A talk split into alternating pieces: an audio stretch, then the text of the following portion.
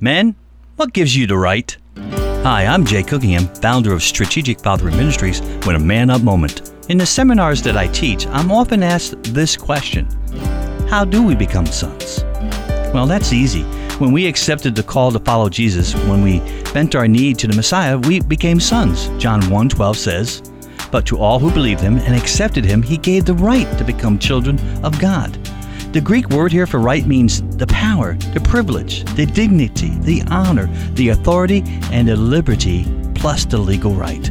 See, we can't earn it, we don't deserve it, we can't add to it or even lose it, but accepting it will set us free. So, a better question is how do we become more son like? More like Jesus as he modeled sonship. Sons act like Jesus. They're God hearted men, bold, courageous, faithful, and obedient men fierce in their loyalty to the Father's mission, tough, committed, and focused on his heart. In John 15 13, Jesus described his sonship motivation.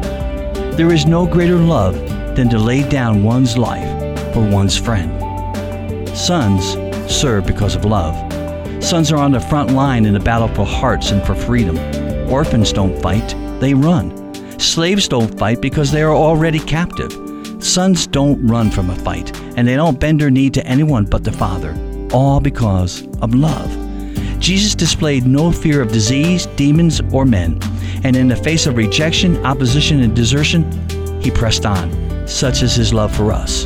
Jesus demonstrates that sons are champions, fiercely battling for freedom for others as well as for themselves. Men, let's follow that example. God bless you. For more Man Up moments and other resources, please go to strategicfathering.com.